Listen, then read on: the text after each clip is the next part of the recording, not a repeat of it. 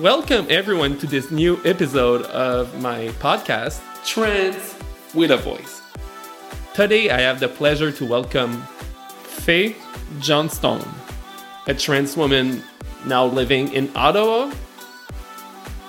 Fae is the executive director of Wisdom to Action, a progressive consulting firm and social enterprise, and the president of the Society of Queer Momentum, a two S L G B T Q I A plus advocacy nonprofit. She's a prominent advocate for queer and trans rights and a recurring voice in Canadian news on two S L G B T Q I A plus issues. Over the past ten years, she has supported hundreds of organizations across Canada to build their capacity for two S L G B T Q I A plus inclusion.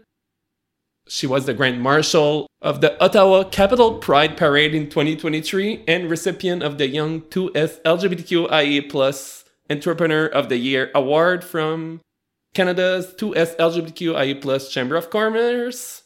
Also in twenty twenty-three, she was on a chocolate bar. Hello, hello, and thank you for having me on your podcast today.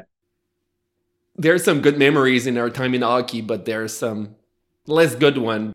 I understand more why people were behaving in, in a certain way. It doesn't justify their behavior, but that's the way we grew up with that toxic masculinity, and it's hard to break that cycle. Like, it's one of my favorite, like, and maybe this is the, like, I've been out as a trans gal for more than twenty minutes now. But I still, you know, I'm still a twenty-eight-year-old, so no one couch this through those trans elders with more knowledge, experience, and nuance than I do. Um, but I actually feel like I have benefited from um, understanding the what and the where the bad stuff comes from. When it comes to, like, you know, my time in hockey, but also just, like, everything else, right? Like, I when I go to a, a tiny little town, I'm probably the first human who looks like me that a lot of these folks have really seen. And there's a line where it's like, okay, now we are being bad and there's a problem here. Uh, but many folks are just adjusting. Uh, and, and even when they are expressing, like, icky and bad, if I were to take each and every incident of a person being weird to me as a devastating offense, I would be curled up on a, like, under a rock, and I wouldn't have any hair left on my head. And what was there would be gray, and my face would not be what it is today. Uh, and that's not to forgive the bad guys or the bigotry or the homophobia or the transphobia, um, but rather it's to, to realize, I, to me at least, and it's helped me, not everyone has been in these places and spaces. Not everyone has had these conversations. And a lot of us have been taught horrible things about those who are different than we are. And we will be unwilling but not passive agents of that ickiness, um, but also a lot of folks who say icky things in many contexts. Like, we can actually have a conversation. Like, I love being the trans gal in tiny places where they haven't met a trans gal, and I love being at the diner and just chatting with the gal who hasn't talked to someone like me. Uh, I love when I go into churches with older folks and I'm like, "Hi, like, this isn't a threat. It's it's just difference." I remember I had a conversation with another of my guests, and we talked about the power of conversations and how conversations are the way to get out of this wave of transphobia we're seeing right now. Because the only way is to talk. It's not to be polarized on certain uh, position. It's to really talk and to explain why, as trans people, we ask for certain rights and why they are human rights. They are not, I would say, a religion, or they are not a choice. It's what we need to, to live. I think this is where we have to, like, understand the playing field that we're playing on, right? So let's remember first that, you know, North America spent a long time trying to say, this is what a good person looks like, and this is what a bad person looks like. This is what we value. And they would contrast the good thing by showing you all of the bad thing. You have to be a strong man, because otherwise you're that gay kid we call slurs in the corner. You know, that's a twenty-first century homophobia. But you go back a couple decades and it was just as bad and worse. And so we have this whole legacy of like homophobia and transphobia and misogyny and racism that are, you know, in, baked into how we raise people and what we value. And then you have like a, a human rights progression, right? Like we have movements for justice, human rights, and all that good stuff. But we still have that homophobia and transphobia and misogyny. And so then when you, when it comes to trans people, the bad guys have already, they're working on a myth that has already been planted. And that's the myth of queer and trans people as radicals, as dangers, as threats, as all of these bad things. And they can play into that without saying that they're doing so. And so I say this as the gal who, until a few years ago, had, you know, a side shave, blue hair, and Lord Jesus, I'm still punky and gothy on my weekends and in my evenings more often than not. And I grew up in like street protests and community organizing. Like I went to rallies, I've gone to so many rallies, um, but in an environment that is so poisoned, where there's so much misinformation and disinformation. We do need to be the folks chatting with our neighbors and helping folks understand the movement and message that we bring, because there's so much dishonesty out there. And this doesn't mean that we don't still chant, please God, I need more folks with like blue hair and like, I am that, I love this.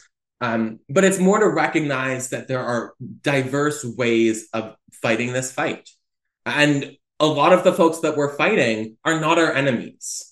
Right? Like the person who showed up at one of those one million march things is not our enemy unless they're a raging homophobe and they're horrible to their trans kid. These are often folks who have been misinformed, manipulated by social conservative and far-right groups that make lying to the public their everyday job. And so we need to be the folks who are holding governments to account and dreaming of queer liberation. We also should be those who are helping chat with our neighbor who just doesn't understand or maybe says some very wildly inappropriate things in a context where their intention isn't bad. I'm not afraid of your uncle who's got a homophobia going on. I am afraid of systems and structures of homophobia and transphobia and the wealthy few individuals pouring money because certain governments, politicians, and those systems and structures benefit them, and it serves them when we are distracted and when they can pick on the gay kids. It's schoolyard bullies, but blow it up to governments, billionaires, and systems and structures. I have a lot to say about what you said. I'll I'll take a couple of uh, perspective on what you said. Like for me, change is a subject that I'm really passionate about. I work in the computer science field, and yes, I code, but I, I spend a lot of time also helping my team optimizing their process, and I did some training in change management. And change, be in computer science or in society, it's the same principle at the core, is you have a problem, you want people to change their behavior, and it's always like the same techniques. You can go at the top. You can try, for example, in society, you can try to lobby the government to get some changes in the policies. Or you can work with the population to remove a government that is not moving forward with policies to protect our rights. So you can go from the top or from the bottom. There's two ways to do it, and you can work on both and at the same time. Changes is hard and takes work. We cannot expect that in one day, everyone will be inclusive. People that go at these anti-trans protests or are being transphobic, they own their actions.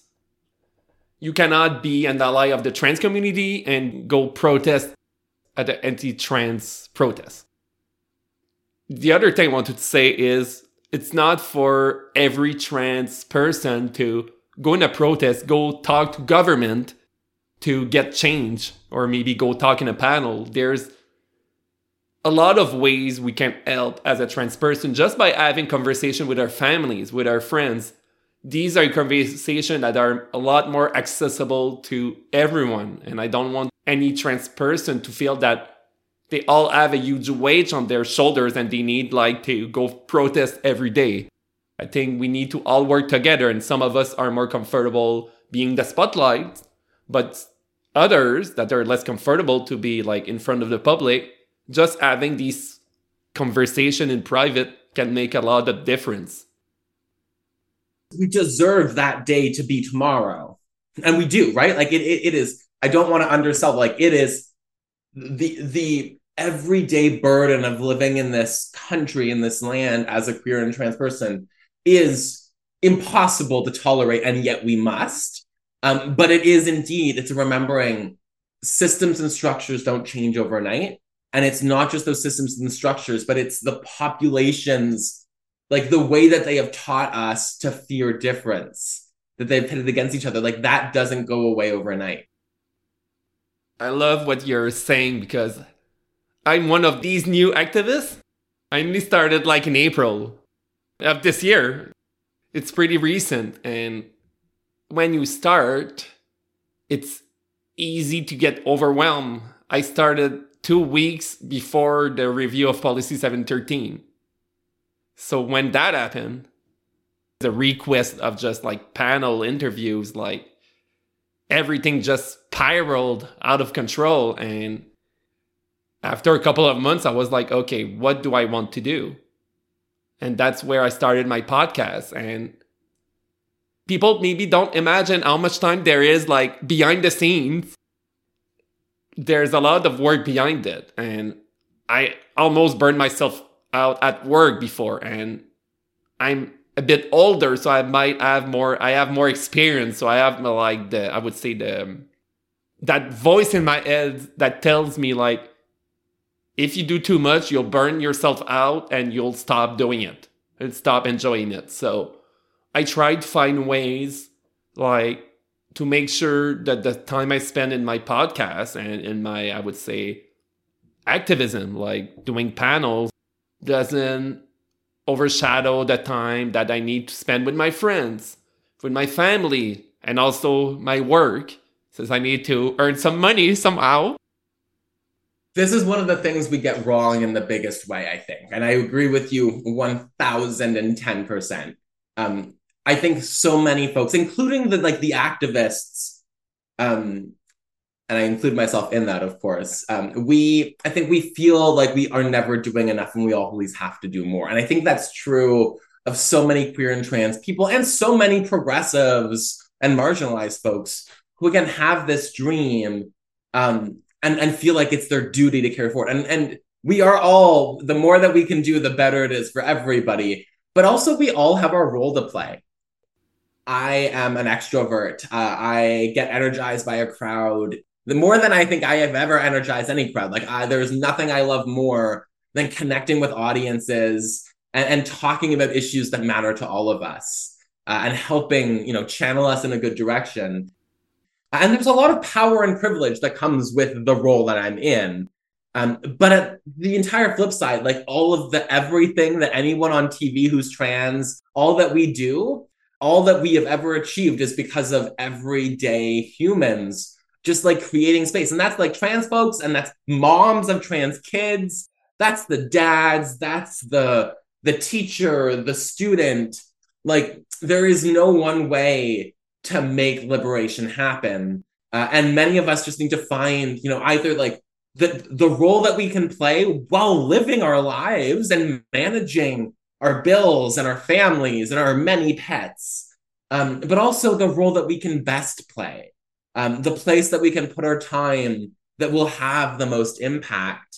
Uh, and so I think so many folks burn themselves because they imagine they have to do it all. Um, and we see this in cycles in community organizing. I've been around long enough uh, to see the cycle of new, excited queer and trans person on the scene, ready to change the world. And I see the burnout that happens. And I also see the the hope that is lost when of tomorrow that they hope is happening doesn't materialize overnight. But also then I think that we lose sight of the everyday magic that is achieved, right? Like, Some straight guy who sees a trans girl in his workplace is more likely to be good to his trans kid. Like that, like a rainbow flag lets that trans person be honest about who they are when they might not be able to otherwise. Uh, that mom who's afraid to mention her trans son uh, to the other moms because she's worried how they might react, or to the church moms because she's worried how they might react. Like having a rainbow sticker or a trans person in your bubble, like that's magic. That is change. That is changing your world and changing other people's world by expanding the possibilities around them.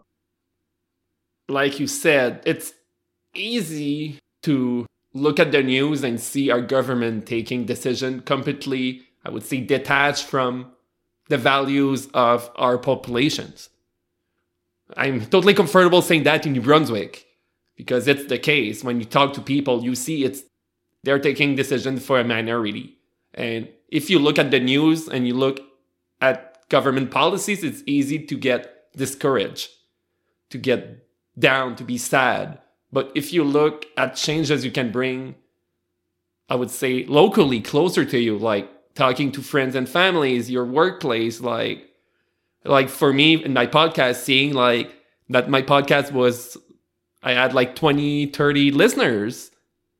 For me, it's like people that I know that I can do an impact on their perception of trans people, and seeing messages like feedback I got from people I would have never thought would listen to my podcast. I was like, great. That's a way to bring change. We should not forget that change, it can be locally. And it, when you add all these little change together, you get something big. Hey, I've been telling myself I'll make a podcast for years and I haven't done it. So like big power to you for podcasting.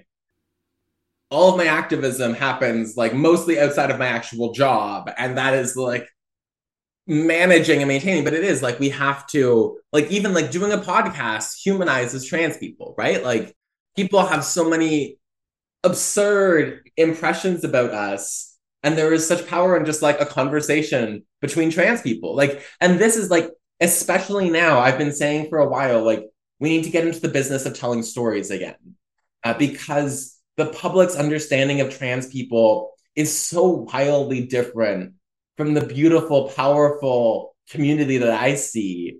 Uh, from like, again, like from the twelve-year-old trans kid who's just figuring out who they are, all the way up to the eighty-year-old trans person who came out two seconds ago and is going on a shockingly similar journey. Like, I love all that trans people have offered the world. Um, and people don't understand that trans people are not like, I love the trans girl who's your bus driver, the trans guy who's a factory worker, like the trans folks who, just like every other parent, person, family member, are trying to make ends meet, put food on the table, pay their bills, and make a better future possible for themselves and their family and their community. That is the community that I see, but it's not what the world understands right now. And so this, like a podcast, is power, and these stories are powerful. Two small things before we go to the next subject. I want like every like trans people and also allies to remember that when we talk about our stories, no one can say that our story is false. It comes from us, and we are the true source of information. So no one can say that what we are saying when we are talking about our story, the way we are feeling, is false. Like when we talk about our story and we, we share our feelings, it's what we felt as a human in this moment, and no one can take away these feelings from us and these stories from us. So that was my first thing. And my second thing was that I truly believe when we'll win the battle that we are facing right now, we'll be able to move forward. And because the trans community has become mainstream now, and that's why we have seen also all that hate, because there's so many trans people now in the public spotlight that they cannot like forget us anymore. We are not in the shadows anymore. We are in society and will always be there. So I truly feel that when we'll win this fight and we'll get the silent majority to really understand what we truly need, we'll move forward. Absolutely. And you know what else I would say? You know, I think it's important to remember why the moment we're in today is happening now. And a big part of that, and I love, like, I smile when I remind myself of this, is that the homophobes and the transphobes have lost every single damn battle for fifty plus years. We won gay civil rights. We won marriage equality. We won trans rights, and we banned conversion therapy. We have changed the world for queer and trans people and for men and women of all sorts. We have created a world that is freer, that is more dignified, that is more inclusive and respectful. And these folks coming for us right now, they are terrified of the world that we are making possible. But right now, what they're doing is they're taking advantage of a few things. They're taking advantage of an economic crisis. They're taking advantage of widespread misinformation and disinformation coming from hate groups and infiltrating the mainstream.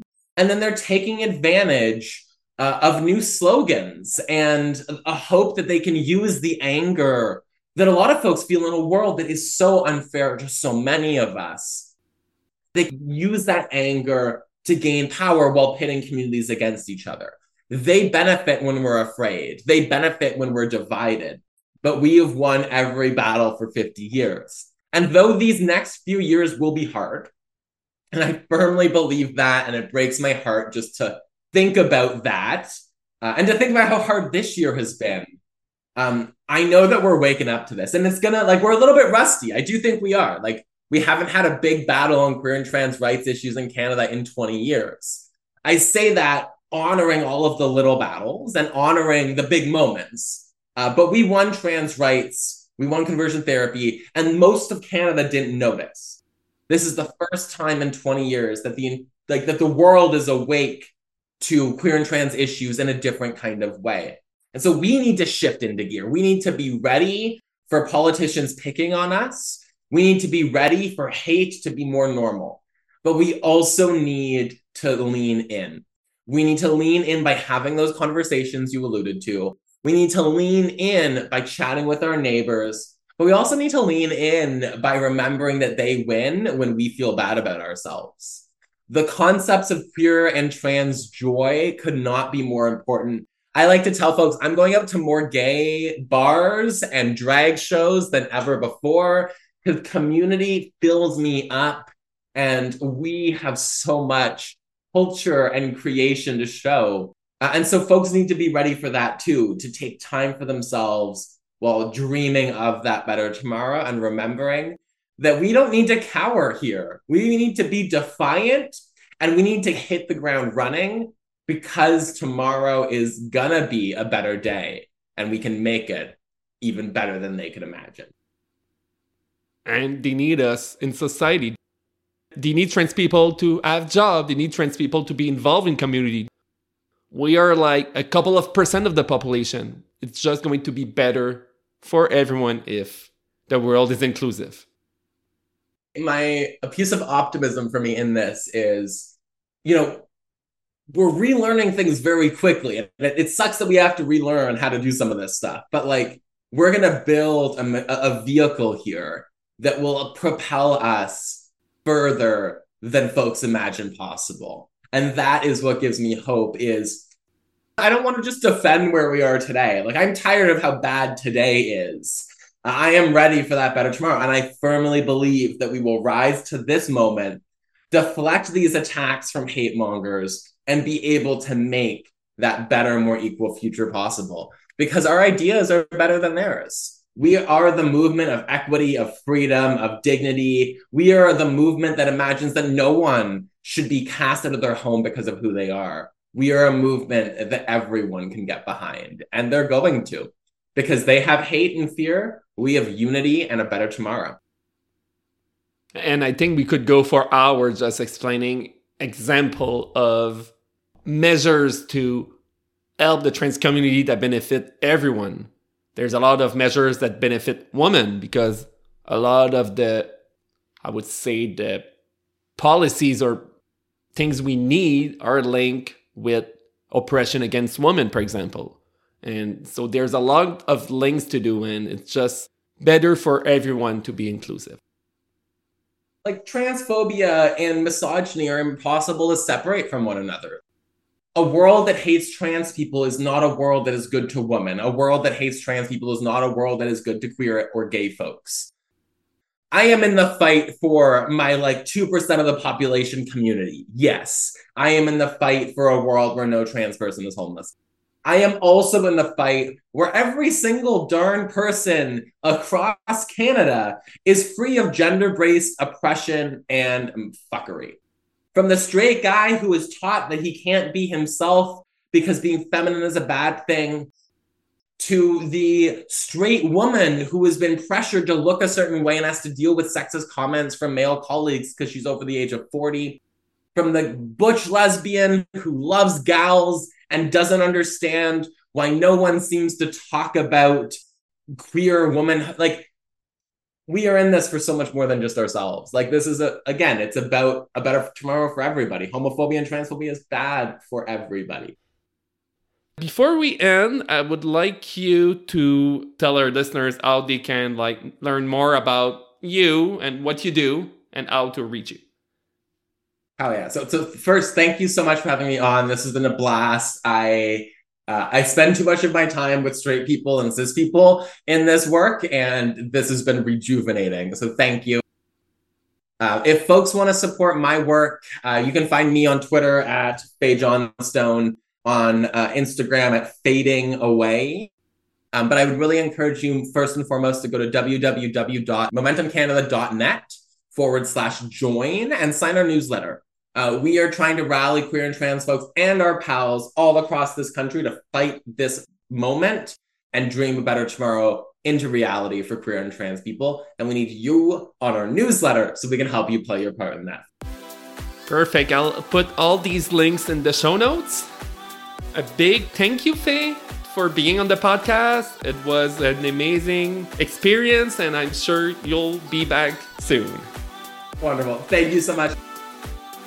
Finally, I invite you to subscribe to my podcast on Apple Podcasts, Amazon Music, Spotify, or Google Podcasts, and to follow Trans with a Voice on Facebook and Instagram.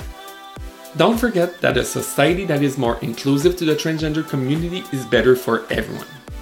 Thanks, and see you next time.